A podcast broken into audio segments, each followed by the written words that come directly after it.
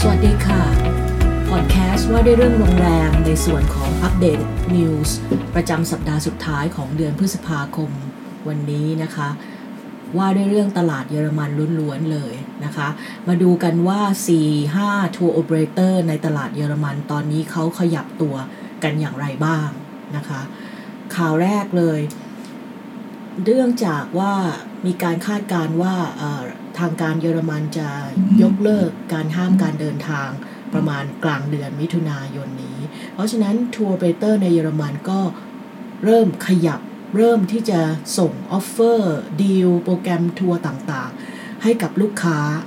ในเดือนมิถุนายนนี้เช่นกัน เพื่ออะไรเพื่อเตรียมตัวรับกับการเดินทางอีกครั้งในช่วง summer ช่วง summer ก็ตั้งแต่ปลายกรกฎาสิงหาถึงกันยา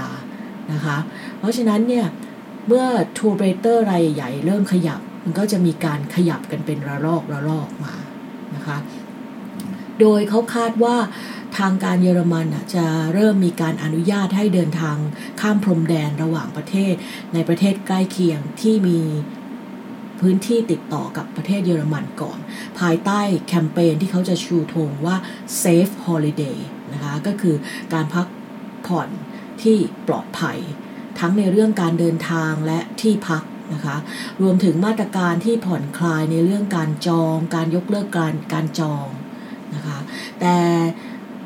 อย่างไรก็ดีในด้านการบินสายการบินที่จะกลับมา ปัจจุบันยังไม่มีข้อมูลที่ชัดเจนนะคะว่าจะสามารถเปิดเส้นทางการบินเส้นทางไหนได้บ้าง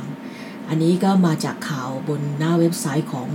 fvw.com นะคะ ซึ่งเป็นเว็บไซต์ที่รวบรวมข่าวสารของ tour operator แล้วก็ tourism ในในเยอรมันทั้งหมดนะคะ ข่าวต่อไปแน่นอนว่าถ้าพูดถึงตลาดเยอรมันไม่พูดถึง TUI ไม่ได้นะคะ TUI นี่เป็น tour operator ยักษ์ใหญ่ทีเดียวเลยนะคะ เขาประกาศเลยค่ะว่าเขาจะเริ่มเปิดขายทัวร์อีกครั้ง ตั้งแต่ 15 มิถุนายนนี้เป็นต้นไป โดยจะเริ่มจากโปรแกรมท่องเที่ยวในเยอรมันและยุโรปไปก่อนนะคะ รวมถึงการกลับมาเปิดให้บริการของ TUI Hotels นะคะ TUI นอกจากทำทัวร์แล้วก็ยังมีโรงแรมภายใต้ชื่อ TUI ด้วยเช่นกันนะคะ โดยเขาจะเปิดในบางเมืองในเยอรมันก่อนนะคะ ข้อพร้อมกับมีข้อเสนอเรื่อง risk free option นะคะก็คือยกเลิกการจองได้โดยไม่มีค่าใช้จ่ายนะคะ โดยเขาบอกว่าถ้าลูกค้าเปลี่ยนแปลงการเดินทางอย่างน้อย 14 วันล่วงหน้า ไม่ว่าจะโปรแกรมสำหรับ summer หรือ winter ช่วงหน้าหนาวในปีนี้ ไปจนถึง summer ในปีหน้า 2021 เขาก็จะไม่มีค่ายกเลิกการจอง เรียกว่า free cancellation กันเลยทีเดียว นอกจากนี้เขายังมี loyalty bonus ให้ลูกค้าที่เป็นลูกค้าเก่าของเขาด้วยนะคะ โดย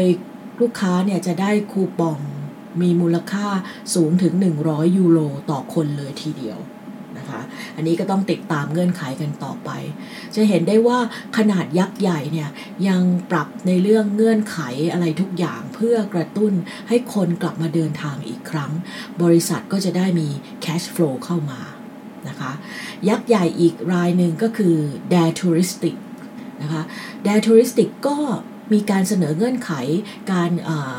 ยกเลิกการจองที่ไม่มีค่าใช้จ่ายหรือ free cancellation คล้ายๆกับ TUI เช่นกันนะคะ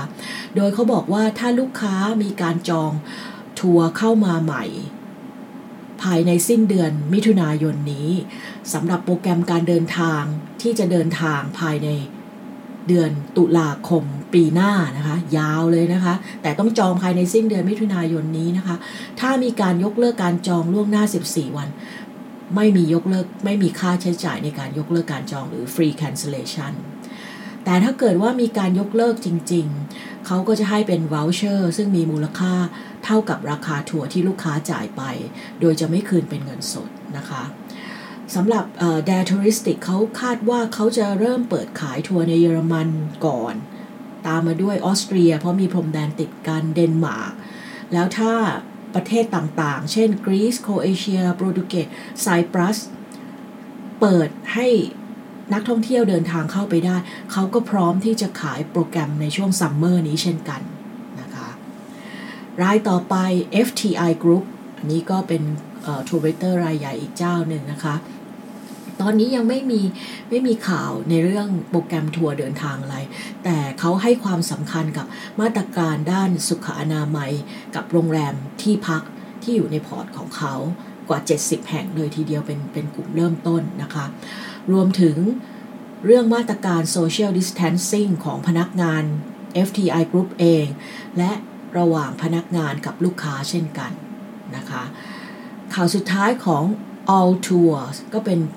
tour operator ในเยอรมันเหมือนกัน เขาก็บอกว่าเขาจะเริ่มขาย Domestic Holiday ในเยอรมัน ตั้งแต่สิ้นเดือนพฤษภานี้เป็นต้นไปนะคะสำหรับโปรแกรมทัวร์ในช่วงซัมเมอร์ยังไม่เปิดเผยว่าเขาจะขาย destination ไหนบ้าง นอกประเทศเยอรมันนะคะ เพราะว่าตอนนี้สำหรับ tour operator ส่วนใหญ่แล้วเนี่ย เรียกได้ว่าในช่วงซัมเมอร์เขาอาจจะไม่ได้ตั้งเป้าหมายอะไรเยอะเยอะมากนะคะ เขาจะพุ่งเป้าไปช่วง winter ก็คือช่วงไตรมาสที่4นะคะ ช่วง winter เนี่ย ตอนนี้เขาเริ่มให้เอ่อ travel agent ขนาดเล็กนะคะ เปิดจองเข้ามา tour operator ก็คือรายใหญ่ Travel Agent ก็เหมือน Retail Agent นะคะ tour operator เนี่ยก็ขายทัวร์ให้กับ Retail Agent หรือ agent รายเล็กๆ เปิดให้เขาจองเข้ามาแล้วเช่นกันนะคะเอาละค่ะ วันนี้อัปเดตข่าวสั้นๆสำหรับ tour operator ในเยอรมันนะคะ ขอบคุณที่ติดตามรับฟังแล้วก็พบกันใหม่ในตอนต่อไป ขอบคุณค่ะ